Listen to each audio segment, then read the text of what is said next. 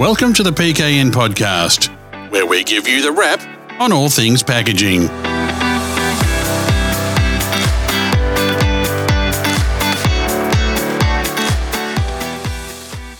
Welcome to the PKN Packaging News Podcast. My name's Grant McCarran, and as ever, I'm joined by Lindy Hewson, Managing Editor and Publisher of PKN Packaging News and the host of this show. G'day, Lindy. Can you please tell us about our topic and our guest for this episode? Hi, Grant. Yes, well, as ever, we are talking about the big hot topic of the moment, which is plastic resource recovery. In the wake of the government bans on exporting plastic waste and in light of the recent REDcycle soft plastics collection suspension, there has been a renewed focus on plastics resource recovery, what the challenges are and where the opportunities lie. And today we're joined by someone who is working actively in that space. And that is Bronwyn Voyce, who is the founder of Civic Futures Lab. And she's here to tell us all about the Great Plastic Rescue. Bronwyn, welcome to the PKN podcast. Thank you, Lindy. It's absolutely delight to be here with you today. Fantastic. Well, tell us what the Great Plastic Rescue is all about and how you came to be involved. Sure. So, I mean, the Great Plastic Rescue is really born out of the very fundamental notion that we really shouldn't have items that can be recycled being buried um, or or potentially burnt. Uh, it's really just unsustainable in terms of the limited resources that we do have on this planet. And, you know, if we're investing resources in creating a material, let's keep it in use for the maximum time um, that it can be used and, and at, at its highest value. So that's the, you know, the, the fundamental, I guess, of the circular economy principles. And when we heard about the single use plastic bans coming into effect in Queensland just over 12 months ago, we understood that there was no real solution for organizations, big or small, that had surplus stock. So the idea of uh, you know boxes and boxes and boxes of unused clean plastic items going into a skip bin was really just you know unfathomable. And uh, a friend of mine, uh, Amy Cobb, decided uh, her and I decided to partner we, with a number of local organisations that were plastic manufacturers, uh, plastic recyclers to really come together, develop a solution, um, and essentially divert those items from landfill. So this is a project of the Civic Futures Lab. So let's just take one step back from this and then we'll explore more on the Great Plastic Rescue in a moment. Tell me about Civic Futures Lab and how you came to be involved. Sure. So, I mean, my background, Lindy, um, I've worked with local businesses uh, in my very early career as a, as a banker and as a lender. So, worked, you know, side by side business owners and then worked in the policy and economic development and environmental policy space for a number of years as well. And I guess my passion really is about helping businesses become more sustainable. And as we look towards, you know, 2030, we have COP just recently um, being held in Egypt um, you know, there's there's a real drive and a real necessity for organisations to think about the way that they do business so that we can have a more sustainable commercial sector, but also a sustainable planet. And so Civic Futures Lab was really born from that idea of, you know, my background in policy, understanding that the, the challenges that um, organizations face in the operating environment, but also the need for them to think more holistically about their business um, in that broader ESG space. So ESG is really a hot topic at the moment, but I think we also, and you know, I understand that you know, in terms of maturity, businesses really just need a pragmatic path forward so Civic Futures Lab really helps take the big goals of ESG strategy to a very simple, you know, what can we do in the short medium and longer term? What are the low hanging fruits and how can we start to think about um, business models in a different way? So we work with you know organizations at all scales corporates as well as um, you know smaller sme businesses to have a look at their current operating model and you know how their performance in ESG is and, and work out some pragmatic steps on you know evolving their practices and processes so that they can really work towards a decarbonized business model but in a way that you know helps them mature at, this, at the, the pace that they you know have the capacity to so the Great Plastic Rescue is a project of Civic Futures Lab, as I understand it. Um, you started it in Queensland. You're also working now in New South Wales. How did that come about? So, when we established the Great Plastic Rescue, I think really we were probably a world first uh, in terms of that very uh, bespoke model approach to helping businesses with surplus stock in the you know in the wake of single-use plastic bans, and certainly um, some of our partners that we worked with in Queensland were uh, going on to work with other governments in New South Wales, Western Australia, and even now in Victoria. And when those governments have, I guess, seen what what happened in Queensland, that you know the question was who can who can help with this, and we are the only ones in I think the country that have really delivered a program um, of this sort of nature and scale. We've had over 200 uh, registrants in New South Wales in the last couple months in the wake of these um, plastic uh, bag bans, and then now 1 November, the cutlery, the straws, etc., and uh, pledges of over 50,000 kilograms of stock. Okay, and how does it work? How do organizations sign up with you, and how are you letting them know about the Great Plastic Rescue? Yeah, so look, the, the Great Plastic Rescue in New South Wales, um, and I guess broadly, our registrations have closed for 2022 as we sort of wrap towards the end of the, the year and the festive season is upon us. But certainly the model was, you know, organisations pledge their surplus stock, and then we ask that they send it to our facility, um, depending where we're operating. But in this case, say for example, New South Wales, um, we had a facility in Sydney that um, where we stored, and then now that all the stocks that are coming through the door, we're working on a process of sorting all the items by polymer type. So the key thing with, I guess, the with recycling and the, the broader sort of sector and the capacity in the sector is if you've got um, good quality feedstock of you know the same resin type that's like you know that's that's the pick of the the litter so to speak for recyclers and so we're really seeking to you know avoid downcycling so if the products were put in a say a, a general recycling bin they could be mixed with other plastics and other plastic polymers and you know not be kept at their highest value. So, what we find with a lot of cutlery is it's polypropylene. So, we put all the polypropylene together, the polystyrene together, or the expanded polystyrene together, for example. And then we find recycling partners for each of those polymer types. And as I said, that just really helps keep the the raw material that once was and now that the polymer at its highest value in the economy. So isn't finding recycling partners one of the biggest challenges? Because as we know from the conversations that we've been having lately, recycling capacity is not at its peak at the moment.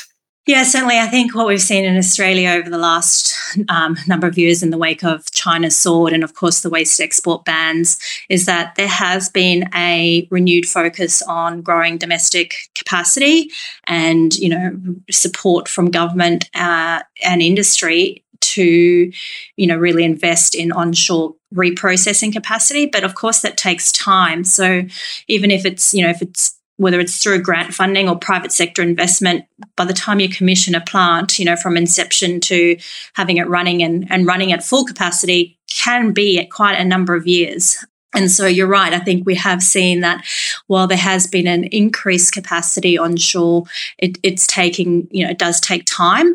And in the meantime, we continue to consume and produce, you know, far more waste and far more plastic waste than we have capacity to reprocess. So, you know, that was an issue before. It's just that instead of you know us trying to deal with it here locally we were shipping a, a, large amount of it offshore. And and now that it's you know remaining onshore we you know we, we're in the space where well of course we don't want to see that going into landfill if it doesn't need to you know if it can be recycled and reused and repurposed.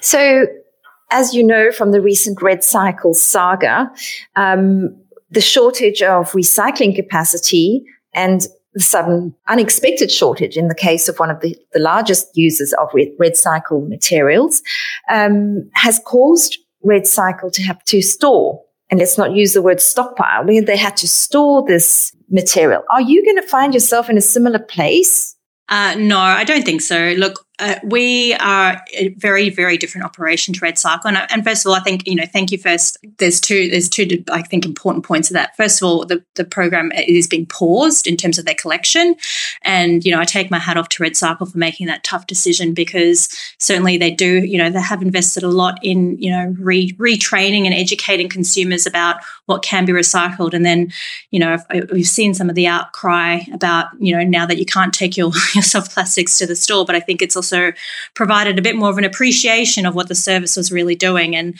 and trying to solve a, a, whole of value chain problem, which essentially is not a REDcycle problem. It is a value chain problem. So, look, um, from our perspective, we have got boxes of clean, unused cutlery it's quite different to you know bags of Kit Kat wrappers and um, you know cheese packets and whatnot. So what our feedstock is is quite different, which is you know then creates obviously a very different conversation with a recycler. So if you go to a recycler with you know highly contaminated mixed feedstock, that's quite different to you know feedstock that we've got, which is sorted, clean, you know basically, as I like to sort of say, liquid gold in some ways. So, look, it's a very, and, and that's the thing with recycling, it's super complex, Lindy, because no feedstock is exactly the same. And even if the the, the type of material is the same, depending on the way that it's collected. You know, what you might find in one wheelie bin in one council in, you know, Victoria could be quite different to somewhere in Byron Bay, for example. So it's it it really is a complex um, system. Uh, certainly, there's a lot of room for improvement, but I do think that you know what's happened with REDcycle has really elevated the conversation around our recycling capacity onshore, and I think that's a really great thing for Australia. Yeah, as Liz Kasell herself said, let's not waste this crisis because it's it's thrown the spotlight onto the problem and thank goodness we're having these conversations now. We've got a soft plastics task force being formed. Um, ACCC has given the green light to a collaboration between supermarkets, um, a conditional authorization on it, but nonetheless, it is going to go ahead. We've got organizations like APCO that will be weighing in. And I think as bad as the situation is, it's still a good thing that we've now had the wake up call. Yeah, look, and that's I know that the real thing is is at the end of the day we we do produce and consume a whole lot more plastic waste than we, you know, than we can essentially manage at the moment on shore. And so there does need to be some changes. We do need to rethink packaging. We need to rethink, you know, designing out waste. We need to think, you know, what what the actual, you know, even if it's recyclable, do we have the capacity to recycle it?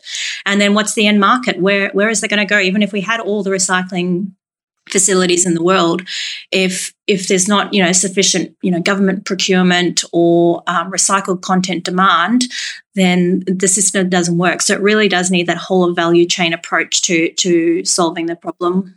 Yeah, so the pull through is essential, and we've certainly seen that um, the call for increased um, buy uh, awareness around buy recycled and also for brand owners to specify recycled content and also for government to buy more product that contains recycled content. Now, one of the other challenges that you faced, Bronwyn, and you posted about it on LinkedIn and I followed the chat um, with interest, was that you were facing a pallet crisis. How did you yeah. overcome that? yeah, look, and I think, I mean, my crisis would be, I would say, fairly minor in the big scheme of things.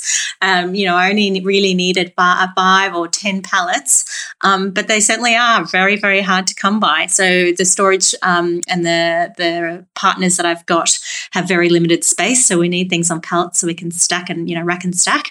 Um, and, you know, if you don't have a pallet account, one, that's a bit of a challenge. And even if you do, getting your hands on them is a challenge. And this is not a new challenge. This has certainly been a number of years. Um, that major retailers and you know organizations across you know both Australia and I think even globally are facing.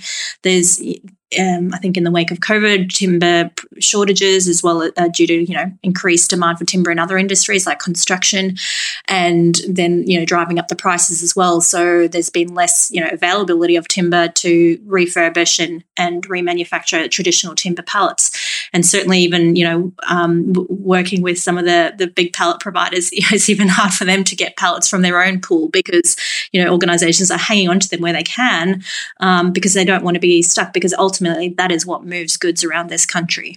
So look, as I said, our crisis was rather small in the in the scheme of things, but certainly felt feel the pain, and we're very lucky. Um, and I and I do think this is the beautiful power of um, doing you know good business in Australia is that everybody's kind of willing to help and a sort of a friend of a friend of a friend has found some pallets for me in Sydney and also have worked very closely with the head of sustainability and circular economy in CHEP and has been able to locate a number of um, pallets for me to, to borrow. So I'm very grateful for that, the power of LinkedIn and the network of, you know, the broader sort of packaging space um, for our minor, our minor crisis, but certainly does. I mean, I think this is the, the exciting thing about some of these kind of issues and challenges that we're seeing in supply chain. Again, we just talked about soft plastics, but certainly even in the pallet space, we'll see more sustainable options coming to market. I certainly know of um, an organisation in Brisbane that's developing a circular uh, modular pallet and a, and a range of um, options to fill this gap in the market and also we'll see smart you know tech enabled as warehouses become more automated and you know dcs are you know high degree of automation and then i think also with the the bigger push around decarbonisation and thinking about scope three emissions, you really want to be, you know, know where your goods are and, you know, how long they're taking to get there and, and, you know, what the movements are so that you can track the emissions of those products. So I think we'll see some really interesting smart pallet tech um, come to market in the next year or so. Okay. So where to next with the Great Plastic Rescue? You said you've, you've closed for this year. What's the plan for 2023? We've certainly been um, approached by a number of organisations who broadly, I, you know, I think I, I, I, always sort of say Great Plastic Rescue is kind of like a little canapé to circular economy and circularity. Um, it's just a bit of a taste and we've been approached by a number of organizations who are super keen to think about circularity in their business and even major corporations that have global sustainability strategies with circularity embedded as a principle in that. Um, certainly keen to think about what they can do onshore to, you know, derive circular, circularity within their business. So plastic, you know, is a is a great commodity in terms of its usability and its um, and recyclability when it when it is treated properly. Um, but there's a, there's also obviously a range of other commodities that you know in the in the, the, broader sort of circularity space that we can be using more of and you know diverting from landfill so certainly beyond plastics i think there's a, a great opportunity for us to explore some conversations about how we can really advance the circular economy in Australia. I just was at Circularity Conference in Sydney last week and certainly caught up with the chair of Circular Australia this morning. It's a really great time. It's it's it's timely in the context, I think, also of the 2032 Olympics and the need for that those Olympics to be carbon positive for us to get to a, a, carbon positive, you know, economy, we really need to be thinking about resource use, and circular um, circularity is really at the center of that. Well, Bronwyn, thank you very much for sharing your journey and for telling us what you hope for next. I'm certain that this is not the last we hear from you, and we're really keen to follow this, the tracking um, of Great Plastic Rescue and hear in 2023 how it all went. Thank you, Lindy. Look, I really look forward to sharing um, how many tons of plastics we've diverted from landfill. We're up to 35 tons uh, to date, and I'm, you know, very hopeful that we can, you know, get close to doubling that before the, the new year. So I'll keep you posted. Thanks very much. Well, thank you, Bronwyn. Thanks, Lindy. And of course, thanks to our audience for joining us today. Don't forget, if you enjoyed what you heard, you can tell a colleague about us so they too can benefit from the show. But we'll be back in the not too distant future with another informative discussion. But until then, have a great day. The PKN podcast is produced by Southern Skies Media on behalf of PKN Packaging News, owned and published by Yaffa Media. The views of the people featured on this podcast do not necessarily represent those of PKN Packaging News, Yaffa Media, or the guest's employer. The contents are copyright by Yaffa Media. If you wish to use any of this podcast audio, please contact us via the website or send an email to editor at packagingnews.com.au. You can subscribe to this podcast via your preferred platform and read all the latest news on Australia's packaging industry at packagingnews.com.au.